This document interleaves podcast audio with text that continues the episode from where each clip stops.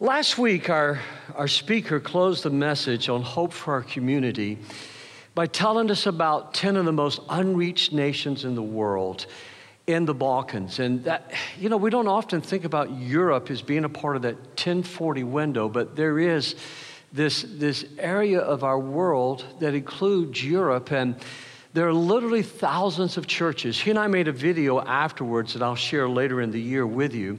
But we made a video later about how there are thousands of towns and cities that do not have a church at all in that part of the world.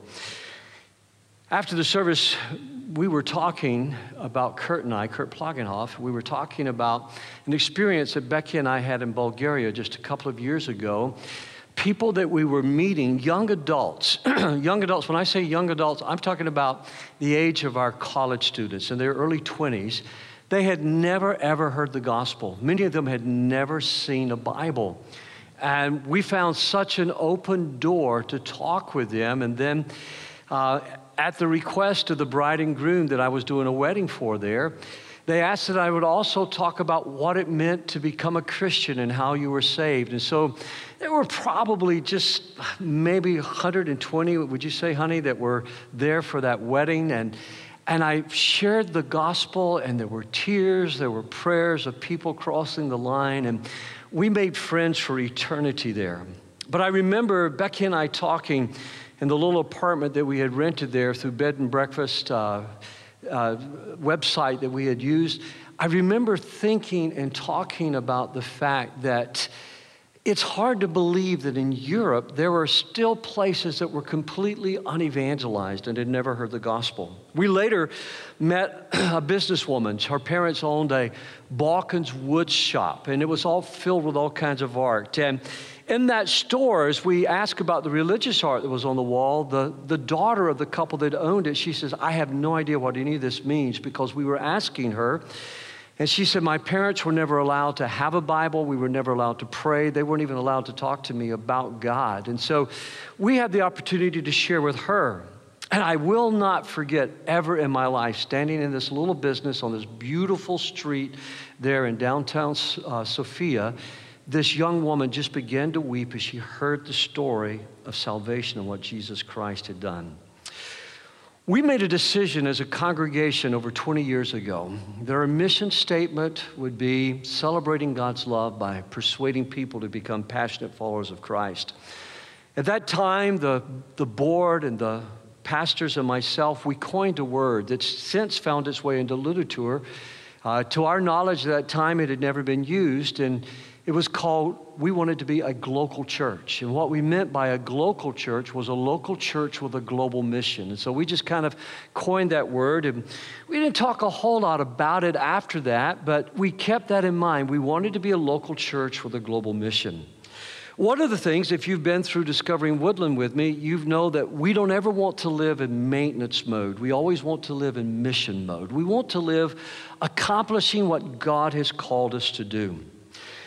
I was reading recently again about the Titanic, and I know everybody's familiar with that story, and you may think, well, what else could you say about the Titanic? Well, I found out two or three things that I didn't know about the Titanic. And if you'll let me share those with you, I think it'll illustrate the difference between mission mode and maintenance mode.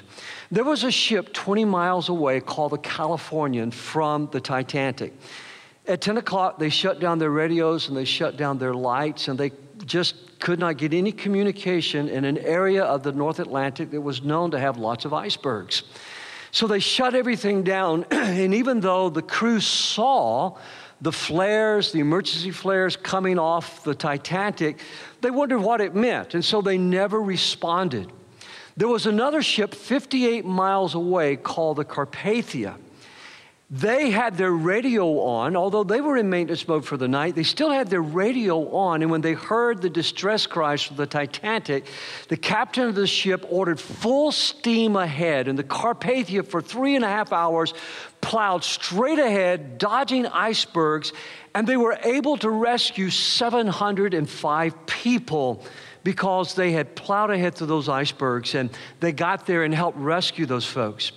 The crew of the California wrestled for the rest of their lives in interviews of how that if they had not been in maintenance mode, if they had just responded to the distress signals, they could have saved so many more people. As it was, over 1,500 people died because they didn't respond. That's one of the reasons you and I never want to live in a maintenance mode. Because when we live in a maintenance mode, we think about the security of our family, we think about the security of the people maybe we worship with, but we're not living out the life that God called us to live. God placed us upon this earth to live, and that's to be witnesses to Him and to be, as we say at Woodland, contagious Christians. One of my neighbors a few years ago came over to talk to me. They had just finished reading the book, The Poisonwood Bible. And in this book, Barbara Kingsolver had adapted for a, a, good no, a good novel, a good read, but it was a misleading read. It was a misleading novel about how that missionaries had destroyed local worship, destroyed local cultures, and had tried to westernize people. And of course, having a lot of experience in missions, I was able to talk to my neighbor and say, well, that's not exactly true. It's a good read, it's a good novel, but that's not exactly the case. And I was able to share with her so many stories, and, and she relaxed, and we began to have a good conversation about it. But I thought you'd like to know that there was a study done of missionaries about this very thing, and when they looked at these factors economic factors, educational factors, medical factors, family relationship factors, and other markers they discovered the most successful countries are the countries where missionaries from the church have gone to and evangelized and taught people about Jesus Christ. That the countries that are still racked with more turmoil, more poverty, more conflict are those countries among the groups that we often call the unreached people groups. Friends, don't let anyone ever, ever persuade you or convince you that somehow or another sharing the gospel is a destructive thing to do. When we share the gospel, we're bringing life to people. What you may not know in this world, I believe of six billion people that we live in, two billion people have still never heard the good news of Jesus Christ for the very first time. So, as we're in this series, Hope for the World, and the reason we're saying, calling it hope is here is because Christ is here. We've talked about how our hope is built upon the character and the promises of God. We've talked about how hope in the Bible was not just a wish, but it is the confidence in God's word and in who God is. We've talked about how hope in the Bible was always in light of the return of Jesus Christ. We've talked about hope for our families, and last week we talked about hope for our communities. And it's just to add some icing onto the cake. There was a lady this week come up and, and just threw her arms around me and hugged me and says, I want to thank you so much for the hope that you've brought and what you've done in our community. And I asked her, I says, I didn't know her, so I asked her her name, and she told me, and I says, How have we done that? And she says, Through your ministry online, we're watching, we're listening. Friends, you've helped make that possible. And those of you online who support and give to the ministries of Woodland, you've helped make that possible. The beautiful thing about this congregation, I think, is not only is Jesus Lord, not only do we, we believe the Bible is the inspired and the infallible Word of God, but we have a mission. And everyone needs a mission for their life. Everyone needs a mission statement for their life. Everyone needs a purpose for their life to accomplish. And that's your first fill in in the outline if you're following along with me is all of us need a mission. So I'm going to ask you if you would to stand with me and let's go to the word of the Lord out of respect and reverence for God's word this morning. Always be full of joy in the Lord. I say it again, rejoice. Let everyone see that you are considerate in all you do. Remember, the Lord is coming soon. There it is again. That reference of hope, Jesus is coming back. Don't worry about anything, instead, pray about everything. And notice how the Bible contrasts anything with everything. Don't worry about anything, but pray about everything in your life. Tell God what you need and thank Him for all He's done, and then you will experience God's peace which exceeds anything we can understand, and his peace will guard your hearts and your minds as you live in Christ Jesus. And now, dear brothers and sisters, one final thing. It sounds like a preacher, doesn't it? In conclusion, is what he's saying. One final thing. Fix your thoughts on what is true and honorable, right and pure, lovely and admirable. Think about things that are excellent and worthy of praise and keep putting into practice all you have learned and received from me. Would you read that with me? Let's read it out loud together. Keep putting into practice all you have learned and received from me. Read it one more time. I want it to get deep in your soul. Keep putting into practice all you learned and received from me. Everything you heard from me and saw me doing, then the God of peace will be with you. Father, thank you for your word. Thank you for hope that is based upon who you are and your promises. Thank you for the hope for our marriages and our children and grandchildren. Thank you for the hope for our community. Now, Lord, as we focus our thoughts upon the world, show us how big things begin in small places. For it's in Jesus' name I pray. Amen and amen. God bless you. You may be seated. When I'm traveling, I used to tell people all the time with quite a bit of pride in my heart when they would say, Where are you from? I would say, I'm from Brownstown, Michigan. Nobody ever knew where Brownstown, Michigan was. And they'd say, Where is that? And I'd say, We're this many miles outside of Detroit. After years of that, I've decided when I travel now, I just tell people I'm from Detroit. And then everybody begins to tell me all the things they've heard about Detroit, not understanding the community that we live in that makes up Downriver, that, that's a part of Downriver, is a wonderful community and is a totally different place in Detroit. I say that to you this morning because maybe no one's ever heard of where you're from, if you're from Newport, or if you're from Carlton, or maybe if you're from uh, Woodhaven or, or Wyandotte. All these communities that we live in that make up Downriver, New Boston, Huron Township. You see, God loves small places. Big things with God always begin in small places. Never forget that. Big things with God always begin in small places. In the beginning, God created the heavens and the earth by speaking His word. In the beginning, when Michelangelo goes to carve or to shape a statue, he begins with one small chip on a stone. In the beginning, God sent his son to a place called Bethlehem, a backwater town, a no place town, born to peasant parents that you and I would have never imagined or dreamed for one moment, that they would raise the Messiah, the Savior of the world. In the beginning, God would not send kings and queens, but He would send shepherds that would come and they would see the newborn child. We'll talk about this more when we talk about on Thursday night, Hope is Born. But what I read in the Bible is that mission always begins in small places, with small things, small people, small time. The gospel is not for those people who think big thoughts about themselves. The gospel transforms small people who have little thoughts about what they can accomplish into big thoughts of what God can do through them. Isn't it interesting? Little really is much when God is in it. Isn't it interesting what happens to a few gallons of water and Jesus turns it into wine? Isn't it interesting what happens to loaves and fishes? Isn't it interesting what God is able to do with a cruse of oil and some flour from the bottom of a barrel when a widow was about to starve? I challenge you to go through the Bible and look at all the small places, small beginnings, and small things that God has used. Because in America, we're so used to thinking about the big things, and God needs the powerful and the rich. No, God needs hearts like yours and mine that are willing to be on mission for Him. Because it's not enough to have a mission. It would be enough for Woodland to have a mission. We must be a church that is on mission. And being on mission is that we live out that, that mission statement of celebrating God's love by worshiping, celebrating God's love by persuading, by sharing the good news of Jesus to become what? What we want to be passionate followers of Christ, fully devoted to Jesus Christ, fully devoted to His Word. It means that we do those things each and every day of our lives. And when we do that, we find out that when we're on mission, we have joy. When we're on mission, our lives are filled with joy. In John chapter 17 and verse 13, these, listen to what Jesus said about our joy, your joy and my joy. Now I am coming to you. He's, Jesus is talking to the Father. He's praying. He says, I've told them many things while I was with them in this world so they would be filled with my joy.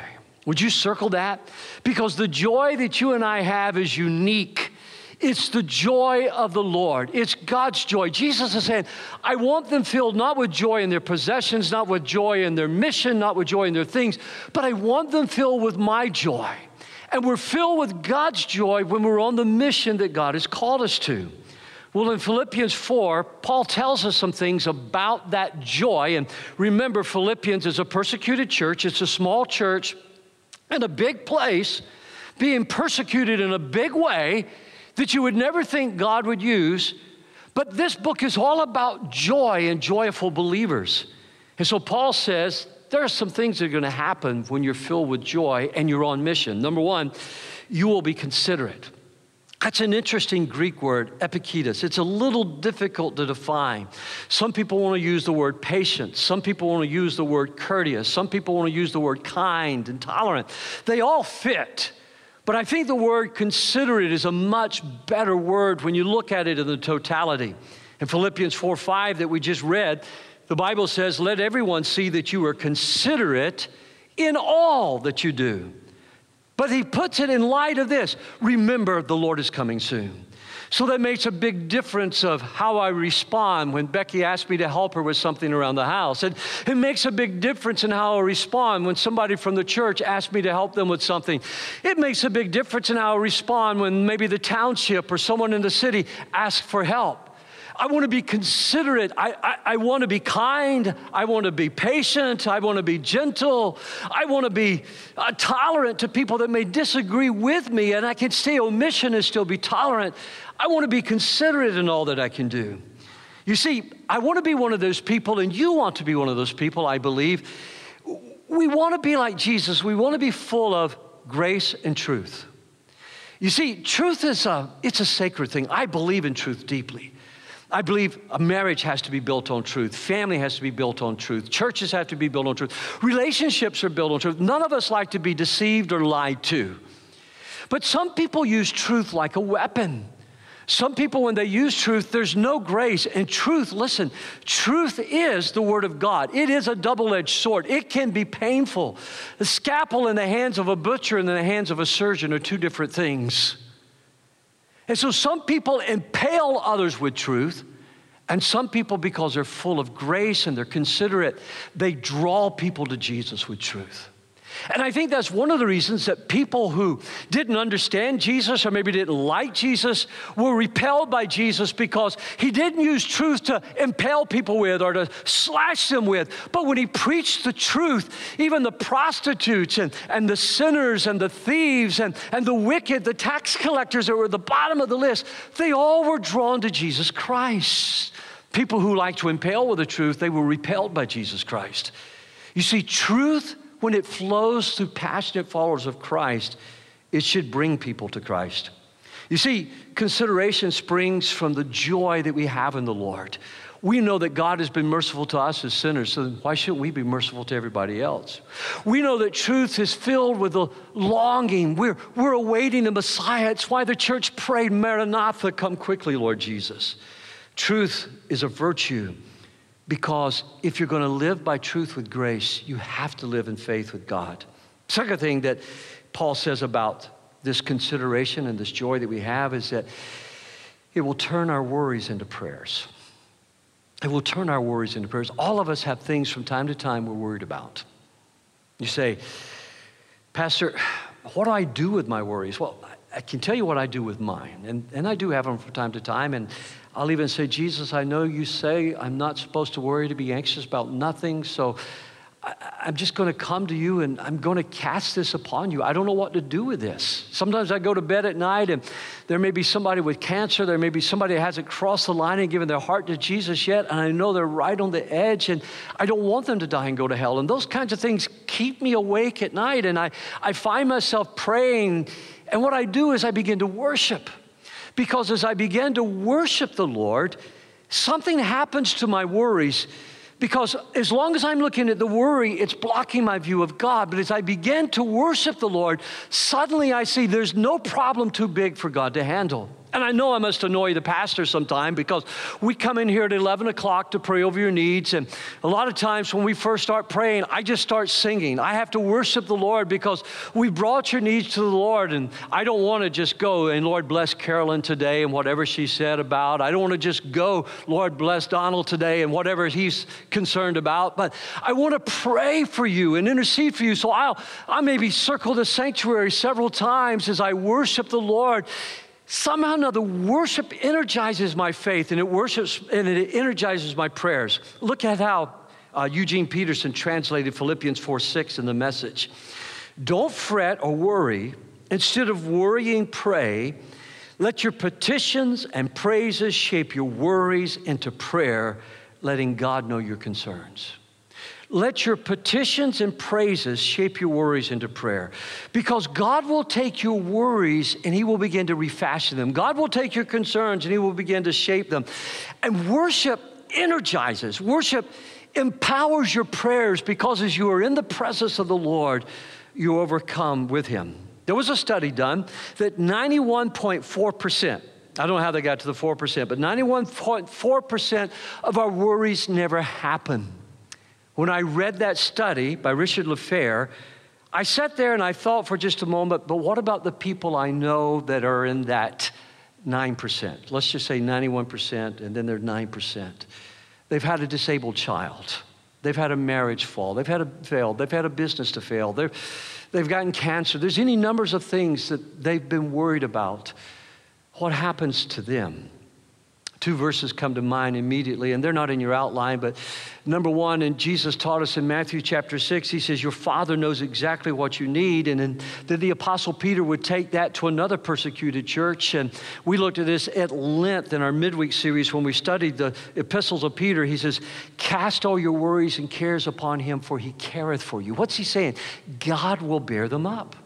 And when God allows something to come into our life, like a disabled child, or if we're battling a disease, or if we're battling a loss of business, understand this what God allowed in your life, God will turn to good. What the enemy meant for evil, and sometimes Martin Luther, he was right when he said this that the devil is God's devil. He's like a dog on a short leash, and God allows that is to shape you to accomplish something in your life and through your life that could be done no other way. And we may not not understand it all until we get to heaven, but this one thing we know God has got this. And David Pace, when he was dying, and we sat right here. And my heart was broken. And just before he could no longer come to church, and he said, laid his hand on my knee says, Pastor, don't worry. Whether I live or whether I die, I'm in the hands of God. I will be with the Lord. He said, Pastor, God's got this. And I will never forget that as long as I live. And then the third thing that he says in Philippians chapter 4 when we have God's joy, we'll experience God's peace. I will experience the peace of God. I didn't have time because of the limitations of what we did with the first service, but I just want to remind you again that this peace is the shalom of God. It's not just the absence of conflict, that everything's going hunky dory or everything's smooth, but it's God's healing, God's provision, God's abundance, what God wants to bring into your life. Cambodian missionaries, the Whitakers, wrote in one of their newsletters of how one of the sons from a mountain village had come down and had given his heart to Christ there in, in, in, in Phnom Penh, I think I'm saying that right, and gave his heart to Christ. God called him to ministry, and he was going to the local Bible college there.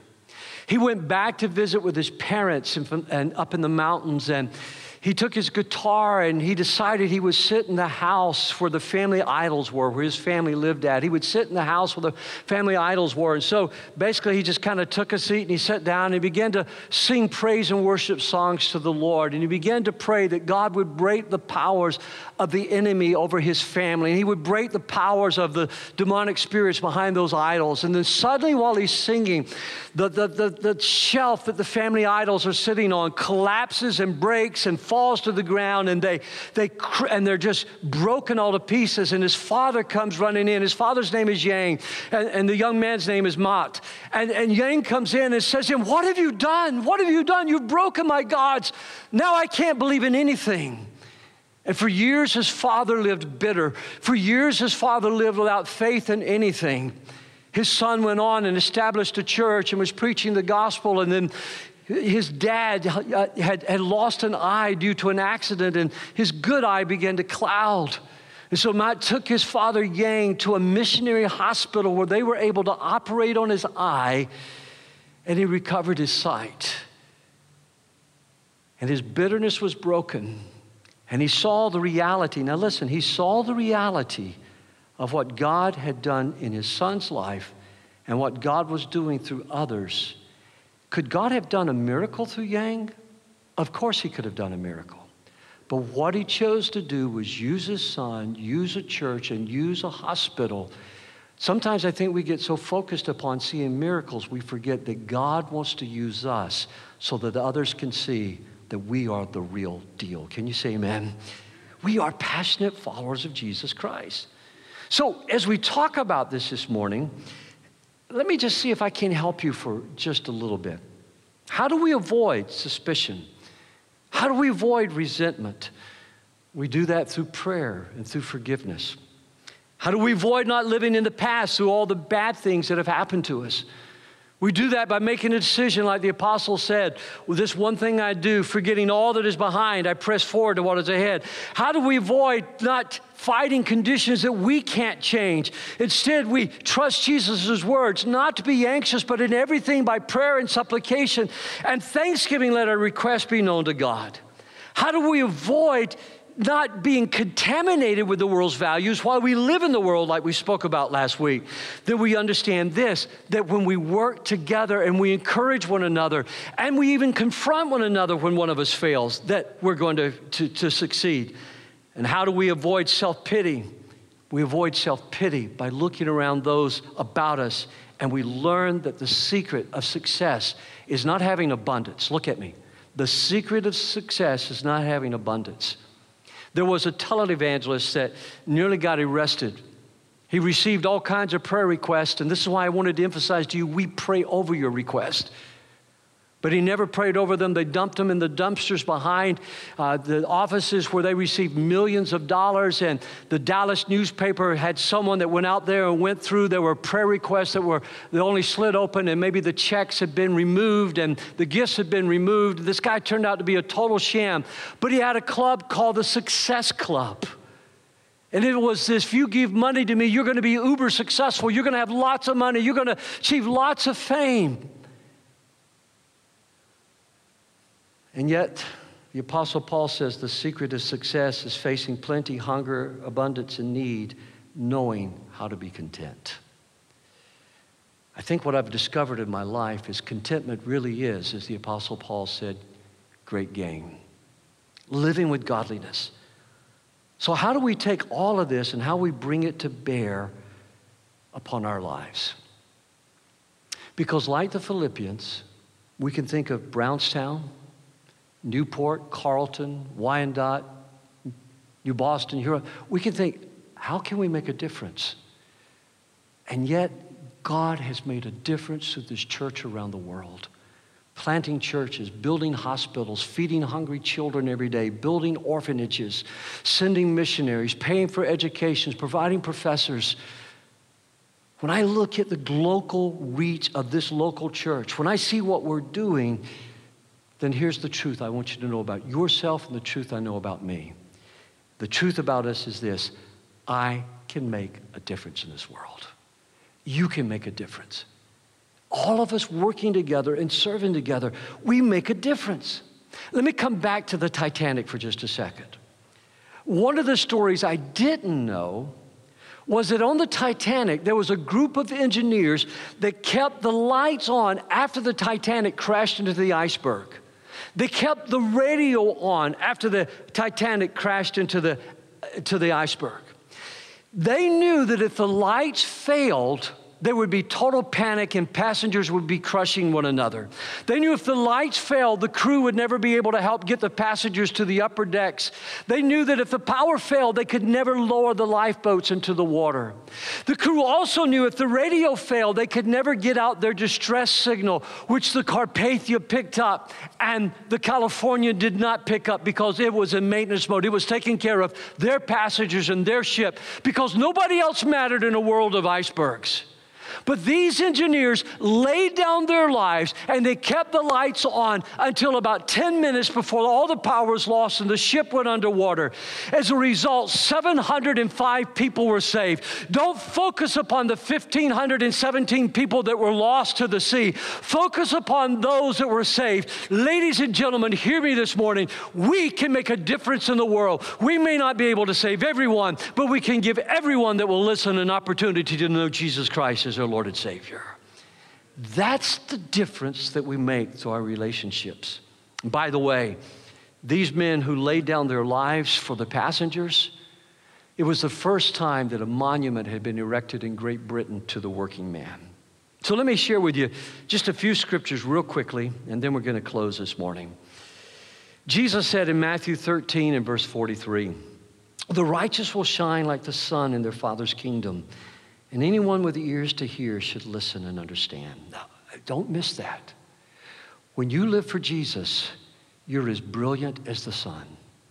If you try to live like the world and then try to live for Jesus on Sunday, you're going to burn out. You're going to explode.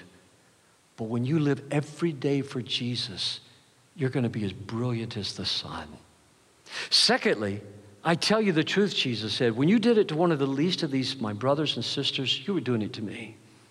When we build a house in Nepal for $3,000 this year, maybe we'll build several houses. I, I, don't know. It all depends on how much comes in for our, our annual Christmas offering. Uh, as of last week, over $12,000 had come in towards our $100,000 goal. Think about the difference we'll make in a family who's not, doesn't even have a home that we'll be building a home for. They'll have a roof, they'll have a floor, they'll have insulated walls, they will have a place to live. Think about the difference in the children in the orphanage in the Philippines that we will make a difference in their lives. The children, the congregation, the church, who we will build a clinic in El Salvador. And I could go on with a list of things. Convoy of Hope is on the ground helping in Kentucky. How we'll be able to help them help others as we give towards this offering. We make a difference. Think about the difference you'll make in somebody's life if you invite them to the Christmas Eve service and they come and they give their heart and life to Jesus Christ because they're looking for hope. I talk to people every week who need hope. And then let me close with this story right here. There was these lepers and they were the outcasts, they were the rejected, they were the ones that nobody thought God would ever use they were the ones that, well, let's just be honest. And if you're listening online, follow me closely here. They were the ones that would have said, God can't use them. When God called me into the ministry, the only people that encouraged me were my parents. My pastor told me I couldn't do it. My school counselors told me I couldn't do it. My pastor even brought in another pastor to tell him, says, You can't do this. You're not physically able to do this. My scholarship counselor told me I couldn't do it. You see, that oftentimes the people we think God can't use or won't use is the people that God does use. And there were these lepers who ate the garbage that were thrown over the walls. If they got too close to people that were healthy, they threw rocks at them. These lepers happened upon a place where God had done a miracle for the people of, Jer- of Jerusalem. Now, the people didn't know that God had provided for them because they were so worried. They were so obsessed with their worries, they didn't know God had provided. God had done a miracle. He defeated the enemy. They fled. They left their tents. They left their gold. They left their silver. They left all their food. And these starving, starving lepers who says, Why are we sitting here until we die? They got up and began to make a journey, and sovereignly they came upon this camp. They began to rejoice. There was wine, there was food, there was clothing, there was silver, there was gold. They had just come upon paradise for them. And while they're eating and satisfying themselves, one of them says, This is not right. This is a day of good news, and we aren't sharing it with anyone. If we wait until morning, some calamity will certainly fall upon us. Come on, let's go back and tell the people in the palace.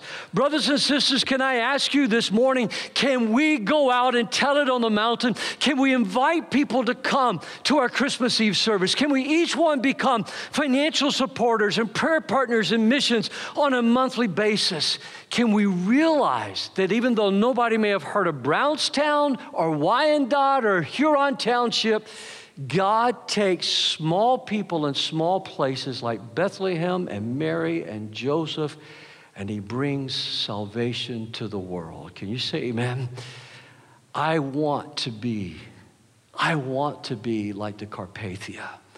I want my ears attuned. I want my heart in gear. And even though I might be resting for the night, I want to hear that distress call when it comes because I'm not living in maintenance mode. I'm living in mission mode.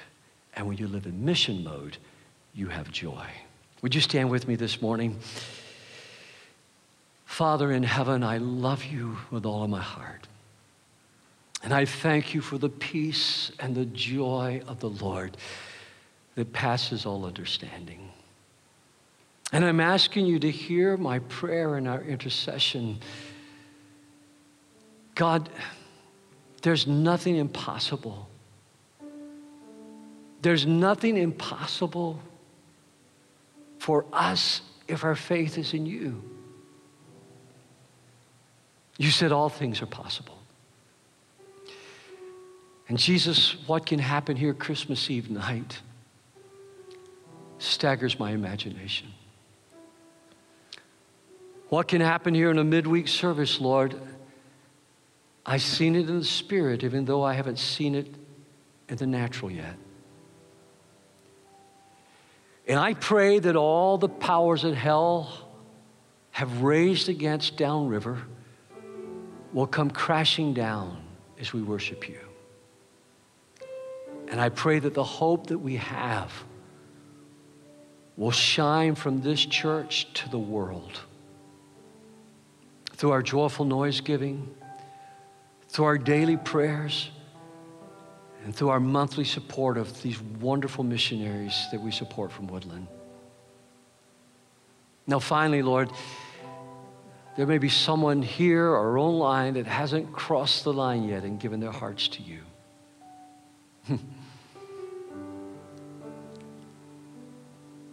Would you touch them right now? Let them know there's hope. Let them know there's new life. Let them know that you have already done the miracle for them. Don't let them be blinded by what they think they know or blinded by their worries, but just simply trust in your character and your promises. While every head is bowed and every eye is closed, there is a real God who loves you, and I will never try to impel you with that truth. I'll never try to cut you with that truth. I want that truth to draw you to the Lord. I want the truth that God so loved the world that he gave his only begotten Son, that whosoever, that's you and that's me, believes on him would not perish but have everlasting life. I want the truth this morning that God has a purpose, a mission for your life. You're not an accident. And finally, I want the truth that it's not how good you are, it's how good God is. It's the character and the promises of God.